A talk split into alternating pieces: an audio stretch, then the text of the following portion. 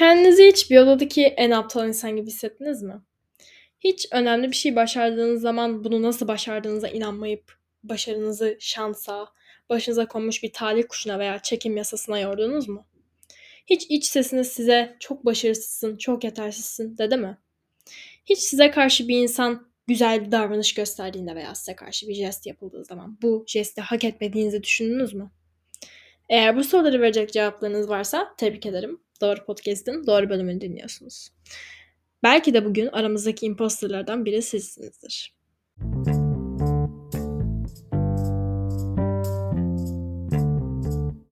Herkese merhabalar. Hepiniz Gülümse'ye hoş geldiniz. Ben Defne. Çoğunuz büyük ihtimalle bu bölüme kabak fotoğrafıyla geldiniz. hoş geldiniz. Ee, eğer Gülümse'nin dinlediğiniz ilk bölümü ise iki kat hoş geldiniz. Evet, bugünkü bölümümüzün konusu ne? Hemen konuya gireyim. Dünya genelinde eğitim düzeyinin artmasıyla beraber yani bundan bir 50, 50 yıl öncesine kıyasla çok daha fazla insan şu anda okuma yazma biliyor. Çok daha fazla insan employed yani çalışıyor veya aktif olarak eğitim görüyor şu anda. Bununla beraber artan competitiveness yani daha rekabetçi bir ortam oluşmasıyla beraber görülüş sıklığı artmış bir duygu durum bozukluğundan bahsedeceğiz bugün. Bu duygu durum bozukluğunun adı imposter sendromu veya Türkçesiyle sahtekarlık sendromu ama daha fazla imposter sendromu olarak biliniyor. Bu sendromun çok böyle genel bir şekilde ana hatlarını çizecek olursak şöyle bir şey. Şimdi bir insan hayatında aslında gerçekten prestijli bir konumda. Yani artık işi işi olur, e, eğitim olur. Hani yüksek bir mertebede bir insan düşünün. Bu insan aslında çok yetenekli ve gerçekten hani hayatta belli bir şeye sahip, bir, belli bir yerlere gelmiş bir insan ve bunu aslında farkında. Çünkü kendini biliyor. Hani nereye geldiğinin farkında ama bu hayatında böyle işte çalıştığı, eğitim gördüğü, bir şeyler yapmaya çalıştığı, ortaya bir şeyler koymaya çalıştığı tüm bu alanlarda kendi içinde yetersiz hissediyor. Ve asla kendi içinde kendini tatmin edemiyor. Bütün dünyayı tatmin etse kendi içinde asla tatmin olmuyor. Eğer imposter sendromuna sahipseniz şu an söylediğim şeyler size bayağı bir uyuyor olmalı. Imposter sendromu insanlar kendilerini tatmin edememelerine bağlı olarak etrafındaki insanları da kandırıyormuş gibi hissederler. Ne demek istiyorum? Yani bir şey başarıyorlar. Başarılarını cümle alem görüyor ama kendi içlerinde şöyle düşünüyorlar. Ben aslında bu kadar başarılı, bu kadar zeki, bu kadar eğlenceli, bu kadar iyi bir insan, bu kadar kibar bir insan vesaire vesaire artık konuya göre değişiyor. Ben aslında diyor bu kadar iyi bir insan değilim ama dışarıdaki insanlar beni öyle zannediyor. Gibi bir kafa yapıları var. Bu insanlar ayrıca toplum karşısında konuşmaktan da çekiniyorlar. Kalabalıktan korkuyorlar genelde. Kalabalık korkuları oluyor. Yani böyle çıkıp public speaking falan yapmakta çok zorlanıyor bu insanlar. Çünkü neden? Gene aynı şeye aynı şeye geliyor. O kalabalıktan birilerinin onların gerçek yüzünü fark edeceğinden korkuyorlar. Şimdi gerçek yüzden kastımızın ne olduğu Tamamen kişiye bağlı bir şey ama aslında baktığımızda kafa yapısı aynı. Onların düşünceleri şu şekilde. Yani benim aslında herkesten sakladığım bir benliğim var. İnsanların beni gördüğü kadar zeki değilim. İnsanların beni gördüğü kadar güzel yakışıklı değilim. Değilim, değilim, değilim gibi bir sürü sıfat sayabiliriz burada. Bazı insanların onların aslında ne kadar daha inferior yani görüldüklerinden daha kötü oldukları fikrini fark edeceğinden korkuyor bu insanlar. Aslında böyle midir değil midir tabii ki bilemeyiz şu anda. Bir e, case'e bakmak lazım ama kafa yapıları bu şekilde işliyor. Imposter sendromlu insanlar. Aynı zamanda imposter sendromlu insanlar başardıkları şeyler için kendilerine kredi dediğimiz şeyi vermeme eğiliminde oluyorlar. Yani bir şey başarıyorlar ve işte herkes böyle tebrik ederken onları işte ay çok süpersin çok güzel bir şey başarmışsın ya sen niye mutlu değilsin gibisinden böyle. Tebrikler yağarken bu insanlar bu insanlar hep şey düşünüyorlar. Ne ki yani yaptım işte yani başardım. Zaten başarmam gerekiyordu. Zaten böyle şeyler yapmam gerekiyor. Ben az bile yaptım. Daha fazlasını yapmalıyım gibi bir düşünceleri var sürekli ve aslında başardıkları şeyleri kendi işlerinde kutlayamıyorlar. Aynı şekilde geçmişte üstesinden geldikleri zorlukları görmezden geliyorlar. Onları kafalarından siliyorlar bakıma mesela. Arada şey yapmak gerekiyor. Biraz parantez açayım. Bazen böyle hayat çok hızlı bir pace'te gittiği zaman Hızlı pace doğru mu oldu? Herhalde öyledir. Neyse. Hayat çok hızlı bir tempoda gittiği zaman bazen arada böyle bir durup hani geçmiştekine kıyasla ne kadar ileride olduğumuzu görmek gerekiyor ki bu bize bir motivasyon olsun. Yani biraz kendimize gurur duymak o konuda önemli. Imposter sendromlu insanlar bu, bu konuda eksikler biraz. Yani geçmişte çok zor bir şey de atlatmış olsa iki yıl sonra onu hatırlamıyor. Ve hani diyor ki e, tamam yani zaten geçmiş olmam lazımdı ve sürekli sürekli kendilerine yüklenme eğiliminde oluyorlar. Kendilerine yüklenmekle beraber imposter sendromlu insanların hayatlarında bu iş yükü çok fazla olduğu zaman bu insanlar şey diye düşünmeye başlıyor. Ya abi çok iş var ben bunları nasıl yetiştireyim? Yetiştiremeyeceğim zaten düşüncesiyle bu işleri ertelemeye başlıyorlar. Sürekli sürekli sürekli erteliyorlar ve bu da procrastination dediğimiz erteleme hastalığına doğru gidiyor. Onunla ilgili de ayrı bir bölüm çekeceğim yakın zamanda. Yapılmış bir dizi psikolojik araştırmadan toplanmış belli başlı istatistiklere göre imposter sendromu şimdi sayacağım şu 3. Aynen 3 bölümde daha fazla görülüyor. Birincisi hayatta belli başlı yerlere gelmiş insanlar. Bundan kastım ne? Çok bilindik bir markanın CEO'suysan, bir bilim insanıysan, Nobel aldıysan veya yüksek bir yere geldiysen imposter sendromu görülme olasılığı sende istatistiklere göre daha yüksek. İkincisi, kariyer hayatları tempolu insanlar. Bunun ilk maddeden farkı ne? Çok yüksek bir mertebede çalışmasan bile senin kariyer hayatın çok çok çok tempolu gidiyor olabilir. Sen sabah akşam sabah akşam demeden daha doğrusu çalışıyor olabilirsin. Sürekli olarak çalışıyor olabilirsin. Bu senin imposter sendromu görülme riskini arttıracaktır. Üçüncü grup. Rekabetçi akademik ortamlarda eğitim gören öğrenciler. Bu maddeyi okuduğumda dedim ki acaba mı? Belki de yani. Çünkü bu öğrenciler sürekli akranlarıyla kıyaslanacaklar. Sürekli işte arkadaş ortamlarında sen kaç aldın, sen kaç yaptın gibisinden. Bu şu an zaten yaşıtlarım arasında inanılmaz yaygın bir şey. Ve ben yani kendime de kendime dahil ederek söylüyorum. Yaşıtlarımın çoğunda imposter sendromu olabileceğini düşünüyorum. Çünkü öyle bir ortamdayız. Yani biraz zor. Bu üç grupta daha fazla görüldüğü gözlenmiş. Bununla beraber çalışmayan insanlarda yani belli bir kariyer hayatında olmayan veya eğitim görmeyen insanlarda imposter sendromunun görülme olasılığı çok çok çok düşük. Yani sıfır değil tabii ki ama saydığım üç grupla kıyaslanamayacak kadar düşük görülüyor. Bir diğer veriye göre mükemmelliyetçi, titiz, kaygılı ve detaycı kişilik özelliklerini taşıyan insanlar imposter sendromundan çekmeye daha yakın oluyorlar, daha yatkın oluyorlar.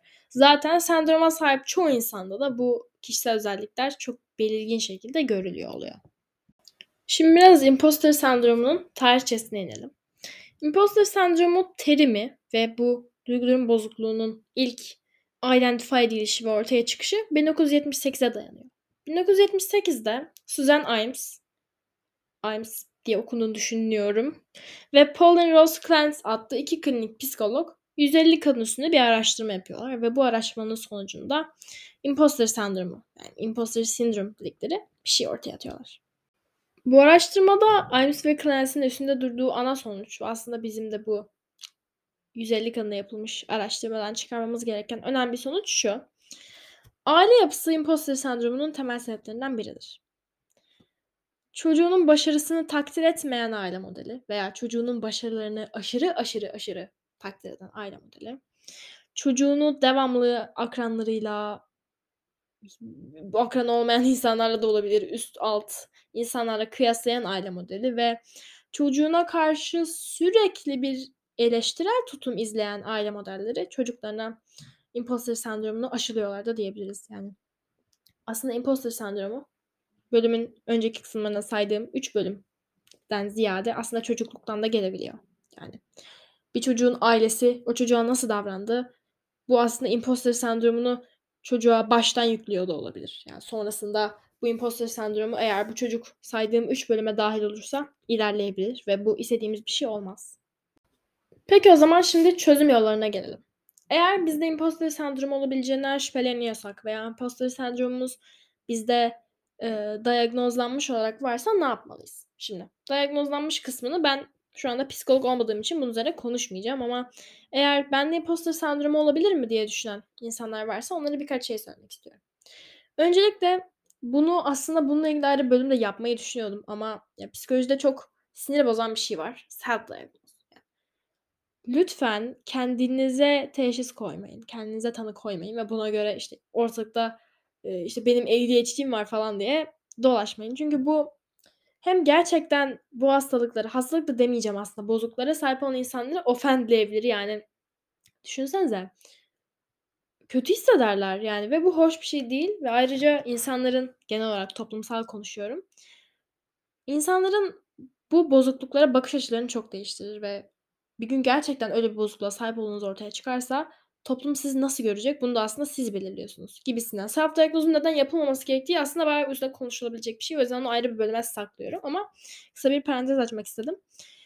Eğer böyle bir şüpheniz varsa bir seanslık psikoterapi önerebiliriz. Çünkü hani öyle bir şey varsa da diagnozlanması gerekiyor. Kendi kendinize bir şey yapmamanız gerekiyor. Ayrıca neden? Çünkü psikologlara göre imposter sendromunun ilerlemesi durumunda majör depresyon ve anksiyete bozuklukları da bu sendroma eşlik edebiliyor. O yüzden hani bir sıkıntının önünün alınabilmesi için psikoterapi öneriliyor. Peki eğer sendrom, bozukluk veya psikolojik profesyonel yardım bazında düşünmezsek bir kişi kendince neler yapabilir? Biraz da bundan bahsedeyim. Öncelikle kendinizi yargılamayın. Bu böyle söyleyince çok basit geliyor ve çok klişe geliyor farkındayım ama şöyle bir şey var ki hepimiz insanız yani. Bu da klişe olacak ama hatasız hiçbir insan yok. Bu hayatta size kendini öyle gösterse bile, dışarıya kendini öyle gösterse bile hiçbir insan mükemmel değil. Sizin kendinizde beğenmediğiniz çoğu özellik dışarıdaki çoğu insanda var ve onlar da kendi içlerinde aynı şekilde düşünüyorlar. Size yansıtmamaya çalışıyorlar. Siz de onlara yansıtmamaya çalışıyorsunuz ama aslında içinde her insanda ortak bir şey var ve kimse mükemmel değil. Görünseler bile mükemmel değiller ve kimse hiçbir zaman mükemmel olmayacak. Öncelikle bunu hatırlamanız gerekiyor. İkinci olarak odağınızı değiştirmeniz lazım. Şimdi kötü olduğumuz şeyleri göre görüyoruz. Çok kolay görüyoruz. Hatta kötü olduğumuz şeyler üstüne odaklanmaya daha meyilliyiz insanlar olarak ama biraz daha iyi taraflara bakalım. Biz neyi iyi yapıyoruz? Biraz hani bunları görüp aslında o kadar da salak değilim demek önemli. Tabi bu şey demek değil. Hani kötü olduğunuz yerleri, iyi olduğunuz yerleri görüp kötü olduğunuz yerleri unutmak değil hiçbir zaman. Kötü olduğunuz yerleri de burada kötü olmaktan kastım bu arada her şey olabilir. Yani atıyorum ders düşünelim. Türkçe'de başarılısınız, fende başarılısınız, matematikte değilsiniz. Matematikte başarılı değilseniz bu düzeltilecek. Yani oturup çalışacaksınız, plan yapılacak vesaire ama Türkçe ve fende iyiyim den de mutlu olabilmek de mesele. Üçüncüsü, şöyle bir şey var ki bu çok fazla unutulan, çok görülmeyen bir şey ama hata yapmak tamamen olumsuz bir olay değil. Yani tabii ki olumsuz ama her zaman da hani %100 olumsuz bir şey değil hata yapmak. Neden? Çünkü yaptığınız her hata size yeni bir şey öğretecek. Eğer o hatayı yapmasaydınız o hatayı yaptığınızda çıkan sonuçtan ne öğrenilebileceğini öğrenememiş olurdunuz ve bu aslında sizin bilginizde bir eksik nokta olurdu. Kendinize hata yapmak için izin verin. Çünkü ya hata yapmayan hiçbir insan yok ki. Yani herkes bir yerde hata yapıyor. Hani şey değil yani ben hata yapamam. Ben hata yapmamalıyım. Yok öyle bir şey. Yani bu bizim doğamızda var. Ne yapalım? Yani bizim şeyle de alakalı değil bu. Ne kadar çalışırsak çalışalım, başarılı olursak olalım. Hata yapabiliriz. Yani insanız sonuçta günün sonunda. Yapsak bile hani bir şekilde telafisi yapılıyor. Hani çok büyük bir hata yaptık diyelim telafi etmek için 3 katı efor sarf ederiz. Bu yapmamız gereken bir şey de zaten ama bir hata olduysa kendimizi paralamanın pek bir anlamı yok. Sonuçlarına katlanırız, bir şeyler öğreniriz ve oradan daha iyisini çıkarmak için çalışırız.